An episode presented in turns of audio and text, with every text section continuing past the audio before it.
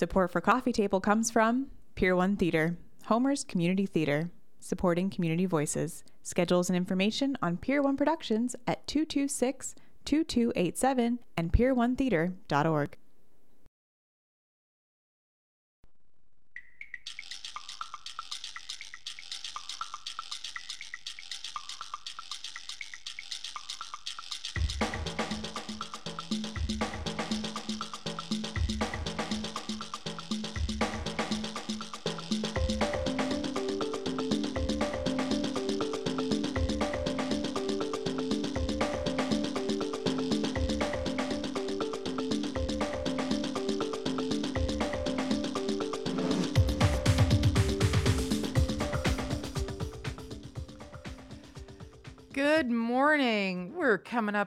9:02 a.m. and I'm Kathleen Gustafson and you are tuned to the coffee table. This morning on the coffee table, a fresh new candidate for Alaska State House. Let's check your mic. Louis Flora, do you read me? Yes, good morning. Can you hear me all right? I hear you just fine. And so anyone in the community who has questions for Louis about his candidacy for State House can call 907 235 7721. You can ask your question on the air, or Jimmy will be so happy to take your question down and send it into the studio if you don't want to go on air. Either way, you can call or email Kathleen at kbbi.org. So, Louis Flora, I do have one, two questions po- starting to stack up, but I would like for you, if you don't mind, to give a brief history of Louis Flora and then we'll go on and, and start taking questions because I know I know that you are old Homer, but there are definitely people here who might not have met you yet. So introduce yourself, will you? Yeah, well, thank you. I'm Louis Flora, and I was uh, born in Fairbanks in 1976 and uh, arrived at Homer against my will, brought by my parents, uh, but I love it here. Um, we came down in 1978, and um, So you were two, but you were you were protesting the no, move. It's all good. Um, we homesteaded or quote unquote homesteaded out East End Road um, at uh, 17, 16.5 mile when it was still a dirt road and went to school at Paul Banks at uh, McNeil Canyon when they started that up and then went to junior high and graduated Homer High in 1994. So I have been a lifelong Bristol Bay fisherman and done that as for uh, living in the summer since uh, early 80s and continue to do that today with my family, my kids, and wife is involved. And we're looking at a good year this year. Pretty excited about getting everything ready. Um, my history in politics, though, began in the 2004 when I got involved with a legislative internship down in Juneau, and then wound up getting a job in the legislature and stuck with that for 10 years as a staffer and committee staff. You were the- staff to Paul Seaton? I was. I interned for uh, Senator Kim Elton out of Juneau, and then I went to work for for Rep Seaton, and I worked for general the general legislature as a committee staff for the House Resources Committee, the House Fisheries Committee, House Education Committee, and House State Affairs Committee. And that job is essentially to communicate the legislation that's in front of the committee to the committee members and to provide information to the public. So I have a pretty long background in, in communications and providing um, information. Also, it's hard with a, a new candidate for office to I can't ask you questions about your record, except I can ask you about Homer Electric Association. Is that are you still on the board? Yes, yeah, I- District 3 rep until 2024. Can you talk about because I know that energy issues are of special are very much of interest to you. And so can you talk a little bit about the board at HEA and decisions you may have participated in or the direction that you want to go?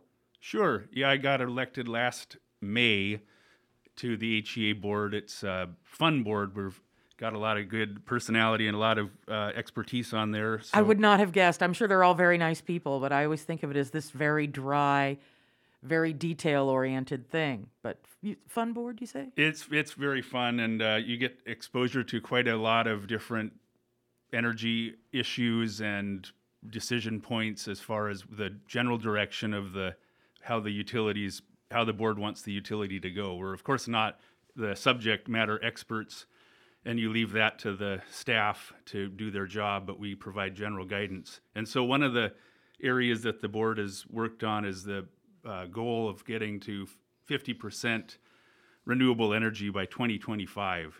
And we've upheld that. We voted, there was a, some discussion on modifying that goal, but we, we voted with the majority vote to maintain that goal uh, a couple months ago.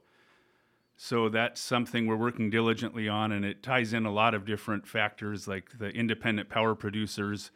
The Borough Assembly just recently voted to provide a tax incentive for that economic development of independent power producers.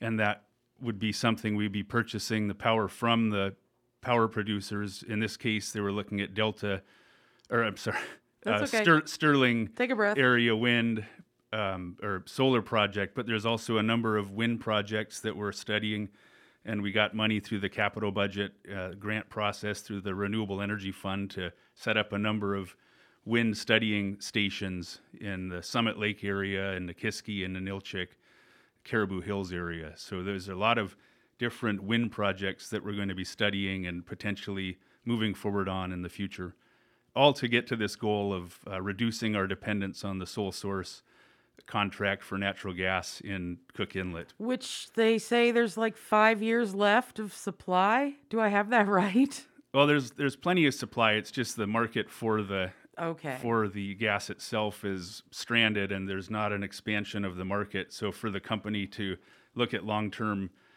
contracts, it's hard for them to see how it pays off for them to develop oh, so it's not that we run out of supply; it's that they run out of gro- pro- growth and profit. Yes, I mean without a, a substantial expansion of uh, industry down in the in the peninsula or you know in the rail belt in general, they they know the amount that they're contracted to supply for for electricity generation and for thermal uh, natural gas, and so there's that's a not the most uh, expansion expanding market right now.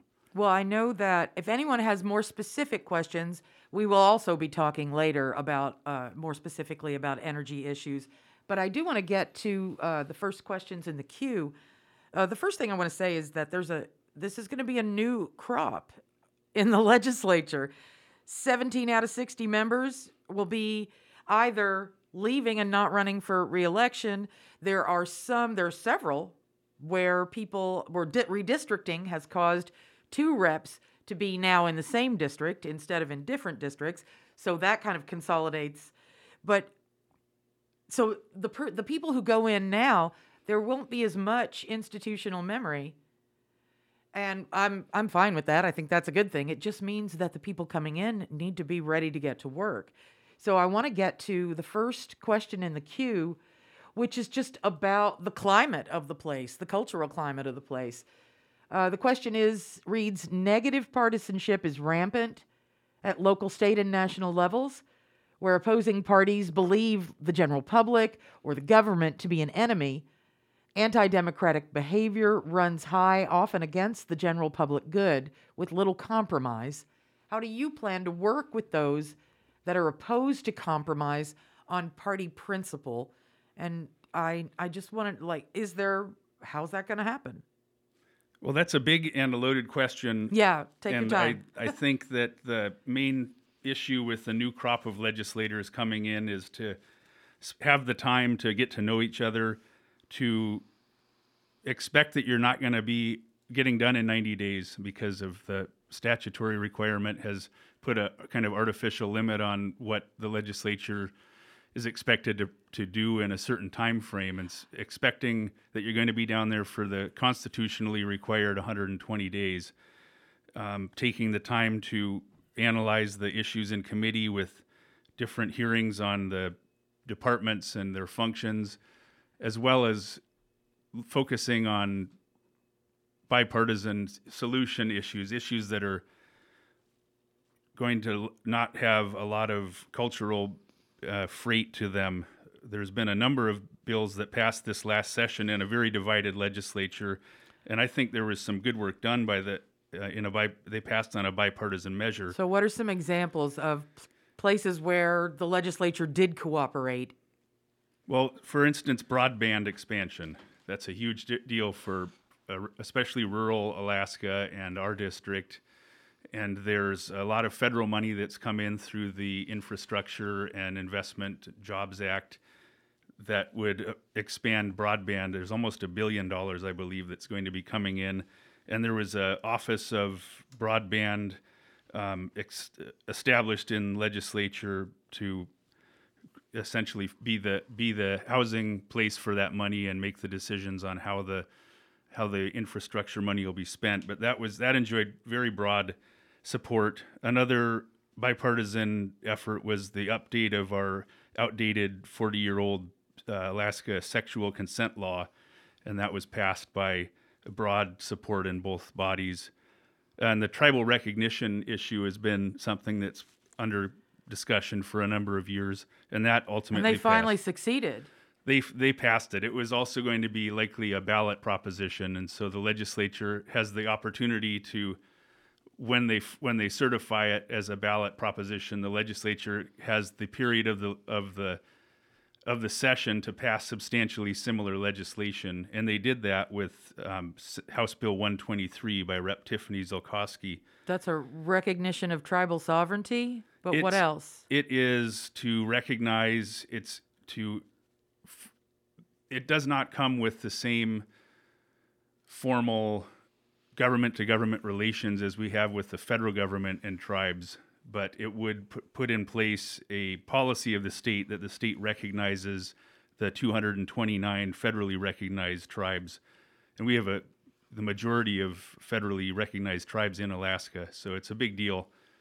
And it was ultimately kind of held up in the Senate for for a while, but they managed to get it out of committee and pass it, and so that's another area that was largely bipartisan and is very helpful to a lot of the population that's uh, tribal member and wants to be on par with the state in their in deliberations and discussions. Well, I thank you for examples of that, but I want to take it even to the beginning of the session. The legislature has a tough time even organizing themselves. It takes it has taken 30 days before or more, I believe, one or two days more to just meet each other and decide on leadership and figure out committees. And so I, I understand your point that there are places where people can compromise, but I also uh, get it what the questioner is asking because it can take a solid 30 days out of that session to just decide who's doing what.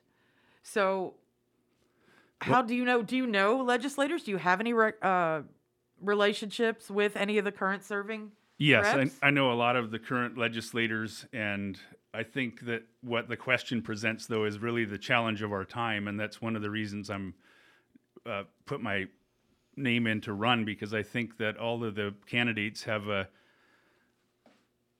responsibility to look at bipartisan issues and really attack this rampant partisanship, and I think that's part of the it's an intentional divi- division that's been cultivated by mass media and by the outside organizations that really see an opportunity when you weaken the populace by sowing divisions. And it's really an intentional strategy to have the folks, to have the atmosphere in our, our state legislatures be such that that moderate people don't want to even get involved, and so that that's something we really need to attack and counter. And that's a reason that myself and a number of other legislator uh, candidates are running to make politics boring again. So, if, if you have questions for candidate Louis Flora, candidate for Alaska State House, you can call 907 235 7721, or you can email your questions directly to Kathleen at kbbi.org, and it'll come up right here in the studio for me to read. I would like to uh, start down the road for, for fisheries. There is um, there's a lot of topics here. I mean, uh, the economic, the exclusive economic zone uh, for Upper Cook Inlet drift fishermen. Uh, it's been two years now of trying to get bills out of committee to see whether or not that's gonna if they're gonna come back and fish again. Also, uh, hatcheries, bycatch, fisheries regulations. But let's start because the legislature set funding for dock expansion in the Port of Harbor in this last session. So, can you give an overview of the topics in terms of fisheries, and then we'll get more specific? Wow, that is a huge question. I know And there's a lot there, but one- we've got 10 minutes. you know. one one of the uh, issues that the legislature you often come across some Anchorage lawmakers and interior lawmakers, and they want zero to do with commercial fishing discussions because it's just it's so Byzantine often, and there's so many fractures and divisions that the bulk of the population doesn't understand or, or care about often. So that's the beauty of the House Fisheries Committee, which I was proud to work for for four for two sessions in Juneau and get to know a number of the of industry players. And plus, I have the background from growing up in the industry, so um, I'm trying to. Um, Well, let's start. Let me let me start with uh, the economic, the exclusive economic zone in the Upper Cook Inlet drift fisheries, because there were uh, members of UCIDA who absolutely were petitioning our reps to do something and help them so that they could fish, and that's been stalled for two sessions now. yeah, I'm. I think that's one of the great tragedies is the Cook Inlet fishery and looking at the politics of it. And I don't believe this administration has the interests of the commercial, commercial uh, Cook Inlet commercial fishermen at heart. I think that when Do you think it's the? Do you think that this is the opinion? Is I look to the when I'm looking for the opposing opinion, I look at the Kenai Sport Fishing Association and see what their position is, and it's almost always in opposition to what the drift net fishermen want. Yeah, and I would say, I mean, I'd hate to to name names, but That's okay. I do that. when you have some extremely wealthy individual like Mr. Penney who That has, would be Bob Penney, listeners. who's, who's spent, uh, you know, it's been his cause for for decades to shut down the commercial fisheries in Cook Inlet, and so he's a major contributor to this administration. So you can kind of get a sense of where things are lying internally with this administration and and the current governor when he was a state senator there was you know often controversy because of his extreme push to interfere with uh, with uh, day-to-day management of the Cook Inlet commercial fisheries through putting pressure on you know making phone calls to management biologists et cetera. So I think that we there is a way to counter the shutdown. And I, I know there's a lawsuit that's working its way through the courts. And if the if they're not able to fish in this industry I, I mean in the cook inlet which has a long and uh, valuable heritage i think that's going to be something the legislature will definitely need to intervene to um, to get going again Well, I have a question in my queue about bycatch, and I want to know. Uh, the question is, what can the legislature even do? Is there anything that can be done to help reduce bycatch that is something that would fall un- that fall under your responsibility if you were elected? Yeah, I think that there's been a lot of great work done by different uh, folks in the local community here. David Bays has has really elevated the issue. Um, Eric Velsko is on the task force the governor set up. So there's a lot of young fishermen who are who are willing to fight for this issue, and even our borough mayor Charlie Pierce has a pretty strong platform in his um, gub- gubernatorial run. He's running on it. Yeah, and so that to me is heartening, even though I think the current administration's task force is not set up to really take action on a lot of items. But but the very first thing is that the governor must appoint, you know, uh, have his appointments to the North Pacific Fisheries Management Council absolutely aligned on the bycatch issue, and present a solid front um, to counter to put in place regulations that will increase observer coverage and decrease fishing zones and uh, impose uh, stricter caps on on those operators and sectors that are causing the most bycatch. But from a from a general legislative standpoint, we don't have a lot of hooks on the federal level. But I would like to see us investigate and move forward on a bycatch fee that we could attach to the landing tax, and it would be tied to the the Tied to the pounds? the ex vessel value of the bycatch that's discarded and caught. I mean, because we're losing s- such an amazing or significant amount of revenue based on the amount of bycatch that's being uh, occurred in the in the trawl fisheries. And so I think we need to look at the how much it's the ex vessel value of that and and be able to capture that for the state and what we do with that money. It could go to some kind of permanent fund for looking at projects that, that deal with habitat restoration or uh, community development fund. I think there's just a lot of options we have, but we really need to. It's such a gigantic lobby. It's you know billions of dollars in the in the Seattle-based trawl fishery, and they can they have a power on par with the oil industry when it comes to dealing with Congress and state legislatures. So You support you support observers mo- or monitoring, if not a, a person, observer monitoring on every boat. I would support a 100% bycatch observer coverage on the uh, Bering Sea and the Gulf of Alaska, Aleutian Islands trawl fisheries. Okay, and uh, the other thing that the ledge did this session was uh, take another step toward developing the port of Homer. Do you have some? Do you have some work on that, or have you studied on that at all?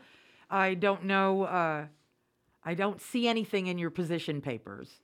I, I definitely support it, and I support the marine trades industry. And Homer, I think that's one of the crown jewels of our of our growing economy, and it's been something that has been under study for uh, since 2004, I believe. And there's headway to be made on that, especially considering the amount of infrastructure money that the federal government has already allotted.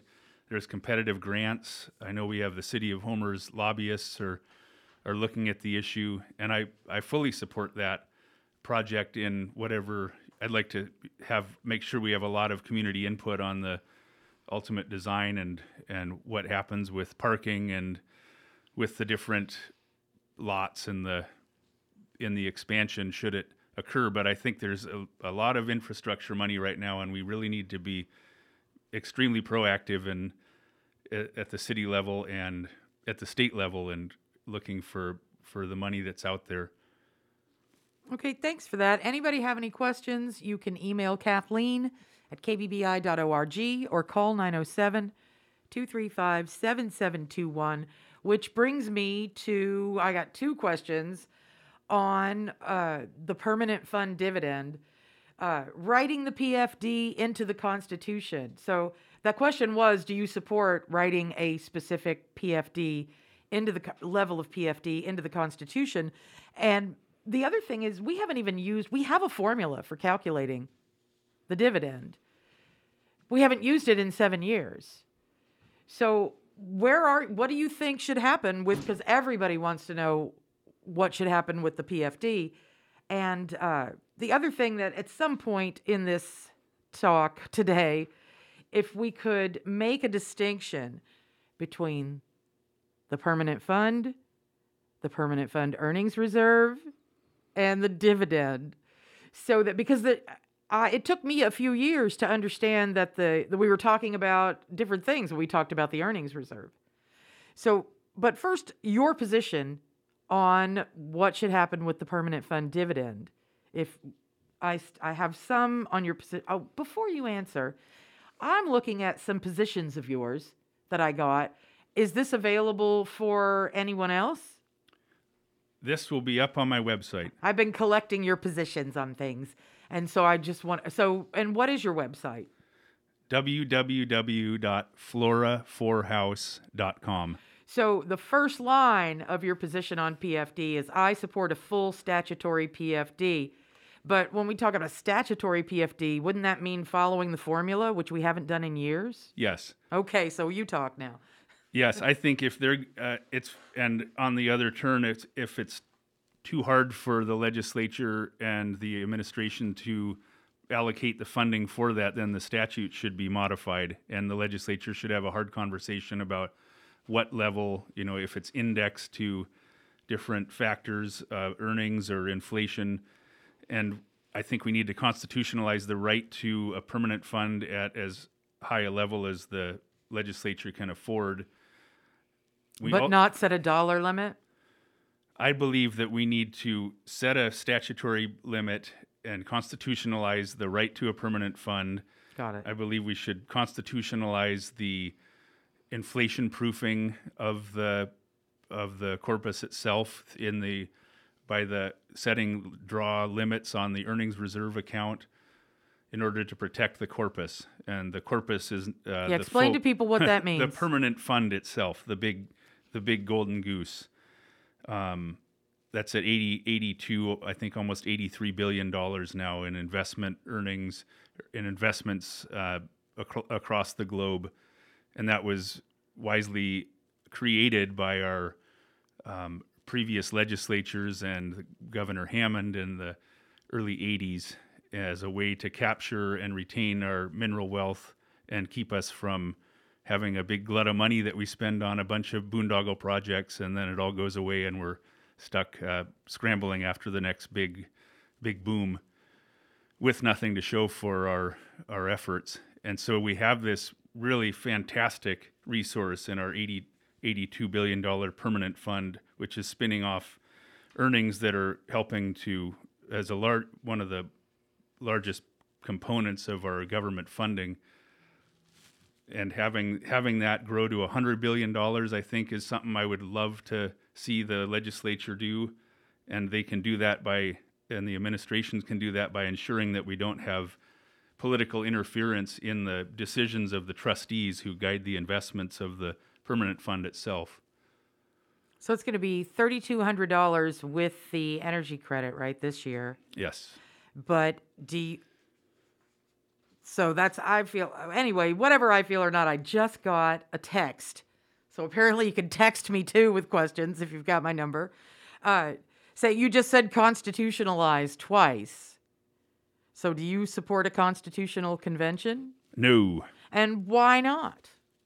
because the state would sink under the weight of lobbyists from outside Alaska if we opened up our state constitution. And it's there's so many areas that different interest groups want to see changed in our fundamental legal document to create different outcomes for the state that it's you can't even um, imagine how many different areas it would be under attack. And so right now with Well, the, the, the constitutional right to privacy would immediately be under attack.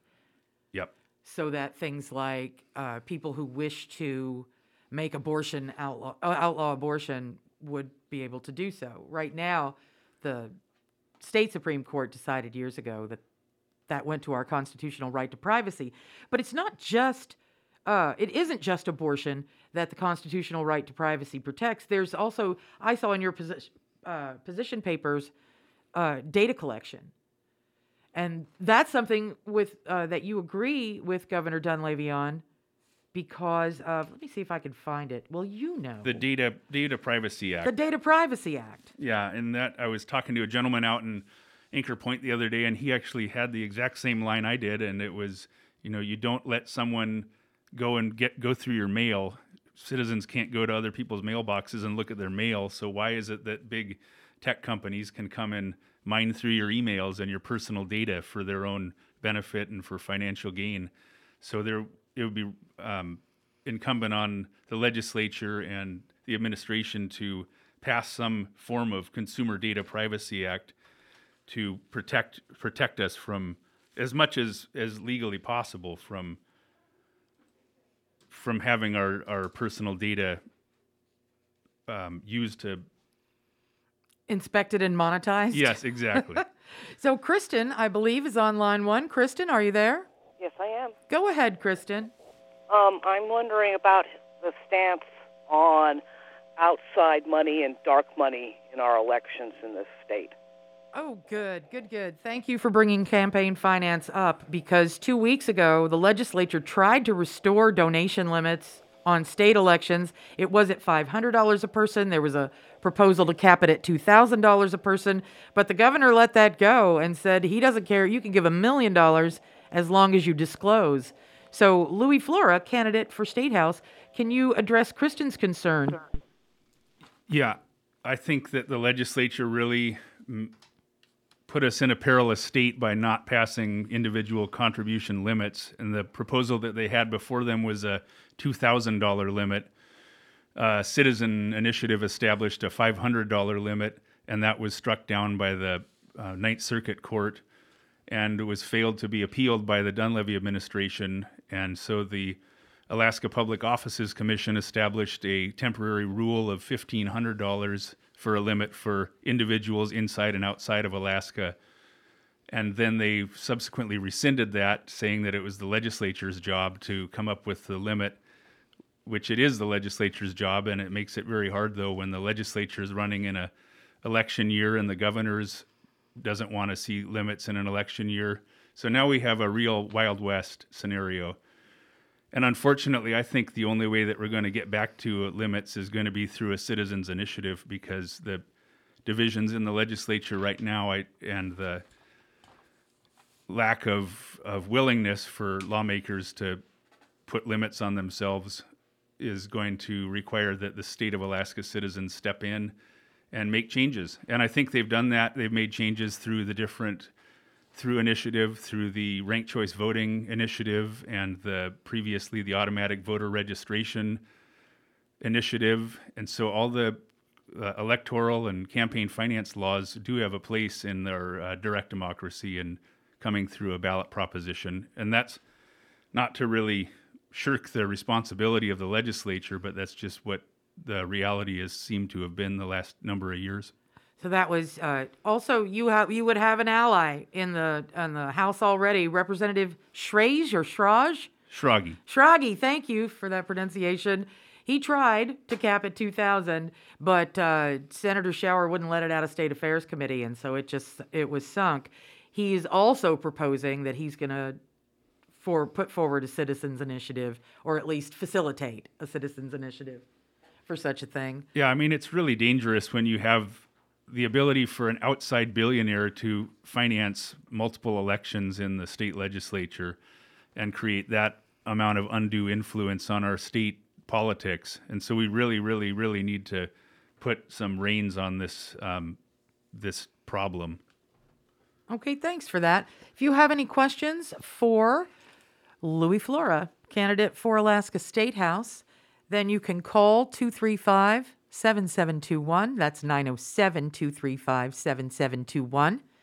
Or email your questions to Kathleen at kbbi.org.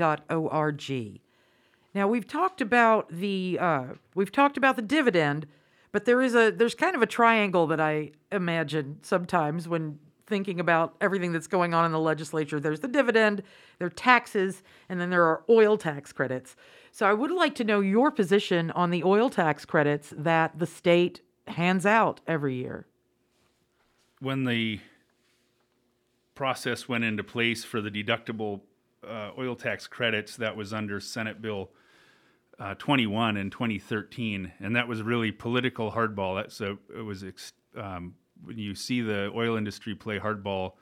Sometimes you feel like you're batting with a, a Nerf bat in the legislature because there's um, such extreme consequences from from the. Re- I, I view it as a retribution for the previous tax scheme, which under Sarah Palin, which was the Alaska Clear and Equitable Share, which had a progressive element and allowed us to capture uh, the high, the upside of the oil prices in the 2008 and 2009 and 10, and create a surplus of billions of dollars for the state of Alaska. But then through elections, there was a change in leadership and a more friendly industry. Not that the legislature is ever unfriendly. We obviously honor and understand the um, vital role that the oil industry plays in Alaska.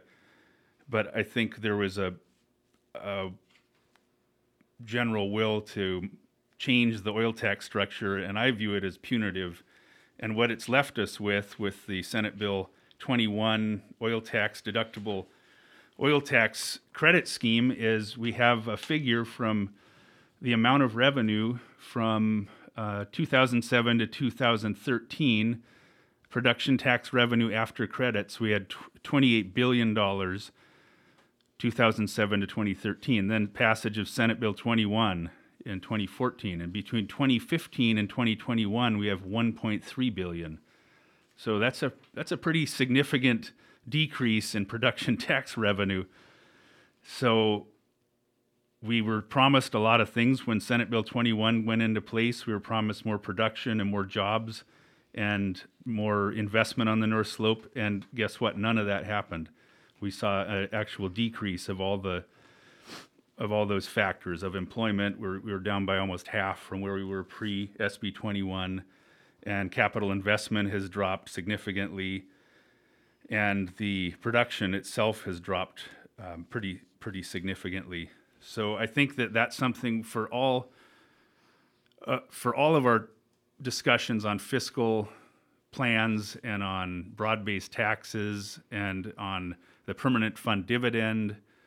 We need to address the oil tax credit issue, the deduct- deductible tax credits where we're hemorrhaging money through the system that was initially designed to incentivize activity or how it was sold, but it was essentially it's we're paying the uh, companies tax credits to do the development that they already have pre-planned in their long-term investment planning. And we're just getting robbed blind and we can't have a serious discussion on our fiscal solution for the state and without having t- um, that dealt with. Because you can't really pass the red face test if you're say telling uh, Alaskans they have to pay an income tax when at the same turn we're we're paying out billions of dollars in, in deductible tax credits. Well, I, I don't know very many legislators who are truly capable of embarrassment, but the red so the red face test doesn't really work very often. But hey, Gordy is on the line, I think. Hey, Gordy, are you there? Yes, I am. Go ahead. Yeah, hey, I'd like some sort of comment on Alaska Import Export Development Authority. To me, it seems like it's a slush fund for unpopular projects that wouldn't pass the legislature for the governor to do an end run around that. So, Louis, go ahead. Yeah, I think there was a couple bills this year that dealt with AIDEA or the Alaska Industrial Development and Export Authority, and one of them was by Rep. Andy Josephson, and it would have put some public process guidelines on the deliberations of the AIDEA board. And one of the real frustrations has been that they have the, like you say, kind of a governor's slush fund of money and there's not a lot of political insulation between the board of AIDEA and the, the administration. And there's also not a lot of public process. And they go into executive committee, and it's like a black hole where big, huge in- investment decisions are, are made without a great deal of public input. And so we have issues like the Ambler um, Development Road and, and other projects that AIDEA is in charge of. But overall, AIDEA should be, in my mind, should be working to incentivize um, gr- renewable energy development to as much um, capacity as is possible, and other um, economic development projects in Alaska that are going to be benefiting Alaskans specifically, and not to the benefit of large, um, generally outside or foreign corporations. So that, but but anyway, the rep Rep. Josephson's bill would have put a lot of different guidelines on on how they deliberate, and I think that's something I'd like to see in the future. Another thing that was put forward by the governor was a gr- concept of a green bank within the uh, Alaska Industrial Development and Export Authority, and that would be a housing or a, an entity that would uh, create uh, clean energy investment financing opportunities and that was a good that's a positive development but no one trusts uh, AIDEA to handle that and so that's been the problem but it does need to come back the green bank concept will likely come back in uh, next legislature potentially housed in a different uh, agency And Gordy, do you feel like that addressed your concern and answered your question? Yeah, thanks a lot. Okay, thanks a lot. Anything else you want to say on that subject before I, I uh, circle back to some other stuff? Last call for questions in the next, say, 10 minutes. You can call 907 235 7721 or email your questions to Kathleen at kbbi.org and it'll come pop up right here in the studio. We still have, there's about 20 minutes left. Uh, I, we still have not uh, broached the subjects of education funding or health care. So I, I would like to, unless you have anything else you'd like to say on that subject. You ready to move on? Let's move on. I can. I mean, we could talk all day. Yes. Uh, so before we do, where can people meet you and talk all day with you? Because we've got 20 minutes and I'm ready to use it all. but Well- where? How can people reach out? And, I'll be at the back of uh, Northern Enterprises boatyard for the next uh, two weeks, getting my uh, refrigerated seawater unit in back of my boat. okay. And then I'll be at as many community meetings um, and forums as I can before I head out to Bristol Bay. And then after that, and when I get back in late July, I'll have a campaign office and we will um, have office hours. And I'm always willing to meet anyone uh, and meet uh, at the coffee shop or at their house. And so you just have to reach out. My number is 907 717 9602. It's on my website, and you can get a hold of me via my website as well, uh, louis at floraforhouse.com. Yeah, we could spend an hour alone just talking about the nexus of climate change, fisheries, and renewable energy. But I do want to move on to education funding. Uh, I was checking. Larry Persily did the math. I did not.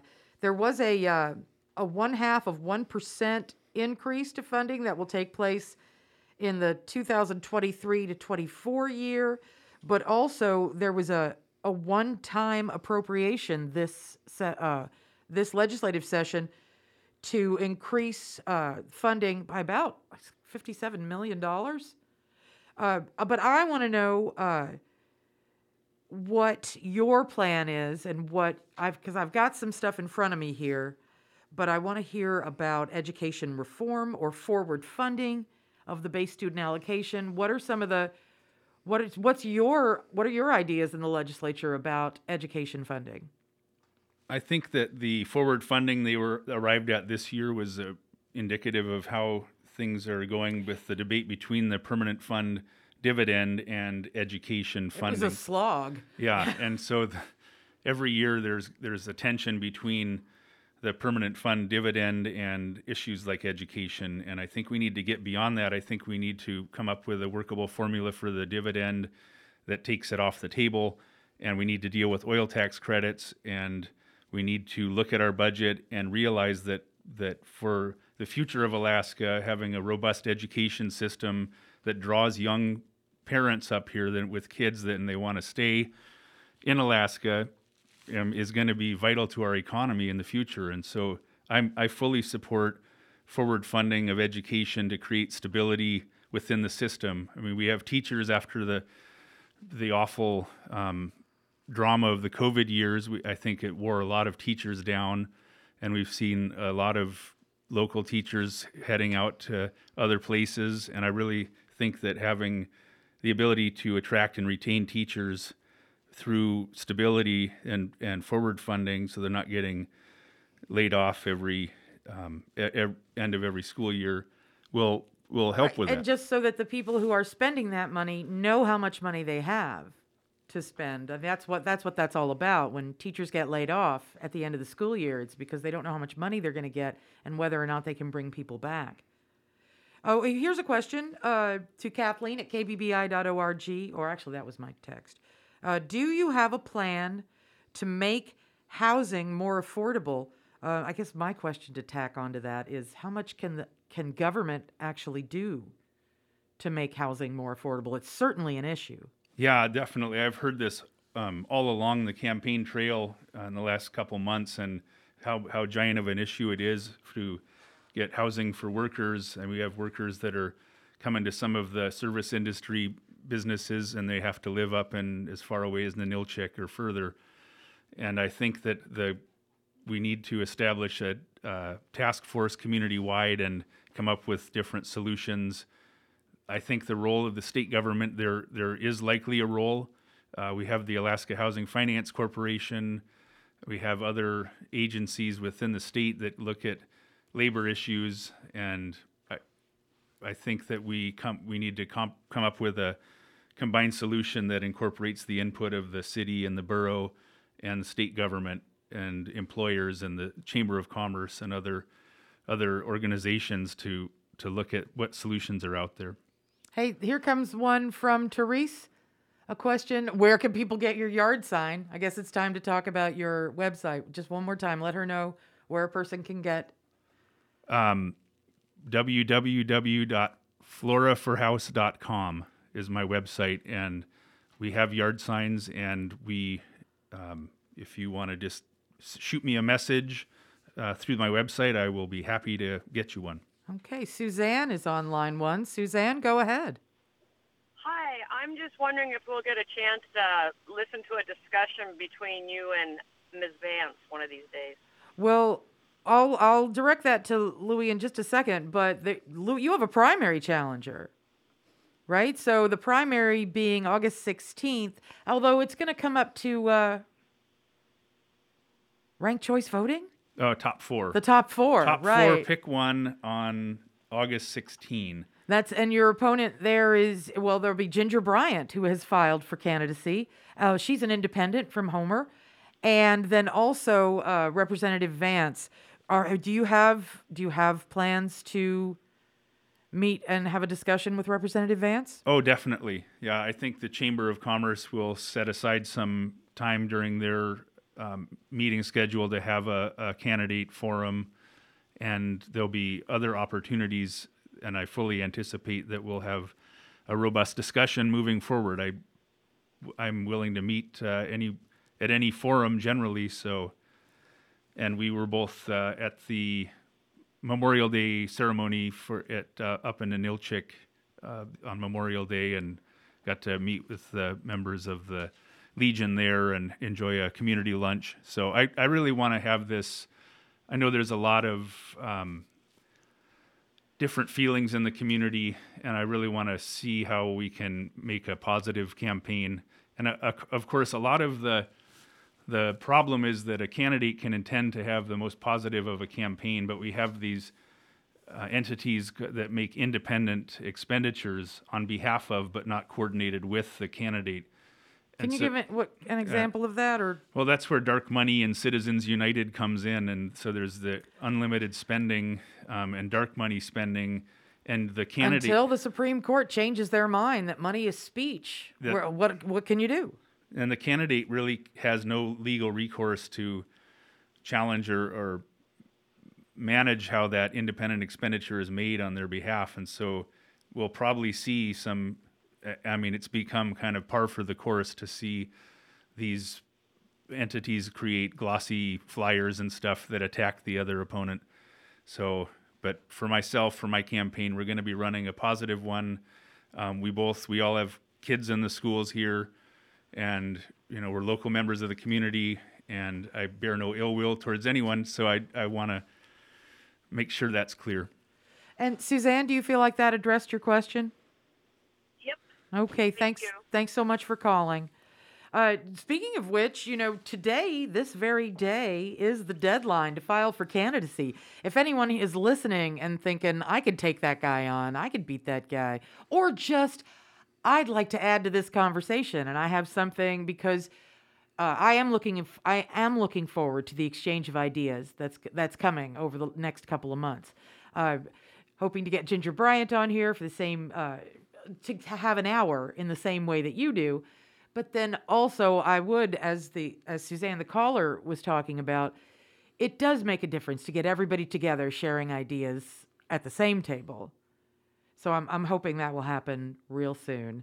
But today is the deadline to file for candidacy for the state house uh, seat today at 5 p.m. In case you want to get in on it. Um, the primary is August 16th, and then the general election is on November 8th. And so there's a filing deadline June 1st. I'm trying to, oh, let me look into that. My notes are all over the place. But just to let people know that there is a whole lot going on and you can be a part of it. Now, it's going to be a very busy primary ballot as and so i and encourage it's so new. I encourage everyone not to, to be patient with themselves and with the new process um, and not get overwhelmed because there's going to be the with the special ranked choice general election will occur for the special election to for the remaining uh, months of the open seat for the, uh, for the congressional seat vacated by Don Young in his passing. And then there's also going to be the the pick one primary for the full term of the congressional seat, and there's going to be a pick one primary for governor and for legislature. So you'll you'll you'll need to just take a couple breaths before you go into the voting booth. And I have been relying very heavily on the organization Kenai Peninsula Votes. yes, They have they have it all played out, and in fact, there are many there are things that they're putting out uh, seminars or uh, at the library on a weekly basis. And so Kenai Peninsula Votes is a great place to go. I think they have a Facebook page. I know they have a Facebook page. I think they also, if you're not on Facebook, have other ways to uh, to get their information. And I would I would strongly recommend that anybody check out Kenai Peninsula Votes because it's they have some really helpful stuff. Things, you know, that'll go on your refrigerator with all the dates and everything that's happening broken down. Here's another question to Kathleen at kbbi.org. Um, oh, we hear a third of the legislators are retiring. Is that a huge amount? We talked a little bit about that at the top of the hour, but uh, it it's a lot. yeah. I mean that's a, that's a significant amount of of retirements in in one cycle, but it also opens. I mean, I don't know. It's springtime in Alaska. You know, it opens up new opportunities to hear from from new people. I know of a lot of.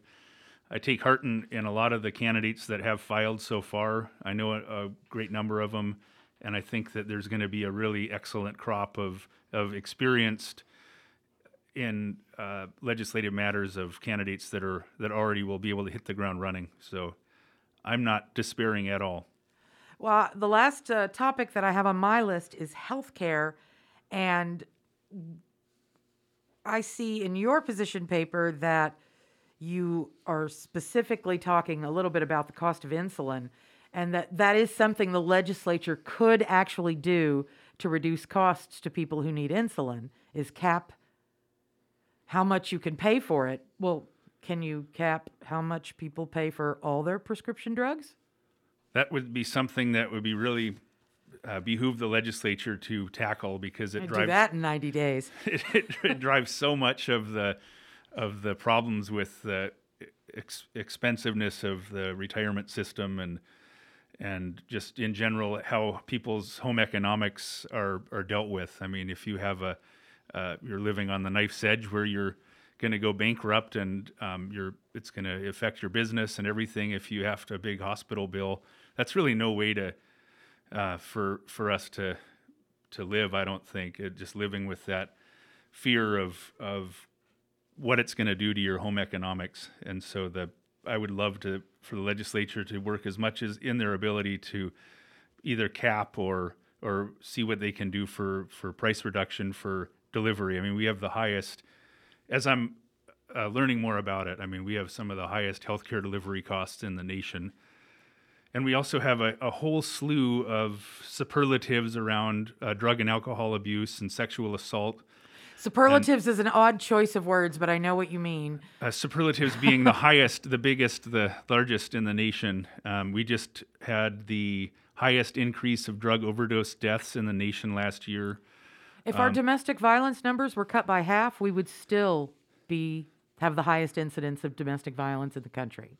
Yeah, we, we really have. I mean, we have a lot of needs. We have a, a despairing population to a degree, and and we need to come together and focus on community-based solutions and state-level solutions. Um, issues like the if, if we do have the highest drug overdose rate, why isn't Narcan, you know, readily available? Why why how do people find that? And so I'd like to have the the city and the state work together on getting more of that available to folks in need. The other part of that is that is training for medical professionals, and the um, the state of Alaska has cut the college system so harshly that I wonder if that can continue. Can we continue to train nurses and EMTs and help get people who want those jobs into the system into the into employment? I think that there, I'm a member of the community Kachemak Bay Campus Community Advisory Board, and we had a presentation on the EMT training facility up in Kenai, and that is just an amazing facility that they have up there, and they're doing great work. And so that you're right. I mean, we could add. They sh- they likely do have that as a component, but their funding levels need to be stable and increased for the for the campuses, and those are really important to the stability and the healthcare delivery of our of our local area, having well-funded EMT training and their nurses programs. So those are those. It's all it's all inter, intertied with the local local healthcare is intertied to the health of our local campuses and our university system, as well as our um, pre-K um, pre-K programs for for children. We have some pretty bad. Um, I think we're 43rd in the nation on child well-being, and so we really need to focus on on that aspect as well as you know at the early. And that's all like are children healthy? Are they fed? Do they have child? Is there child care available for them? A lot of things go into making that number. trauma in the home. Trauma in the home. Uh, we have come to pretty much the end of this hour. So thanks to everyone who wrote, emailed, texted, or called with questions. Thanks to Louis Flora, candidate for Alaska State House.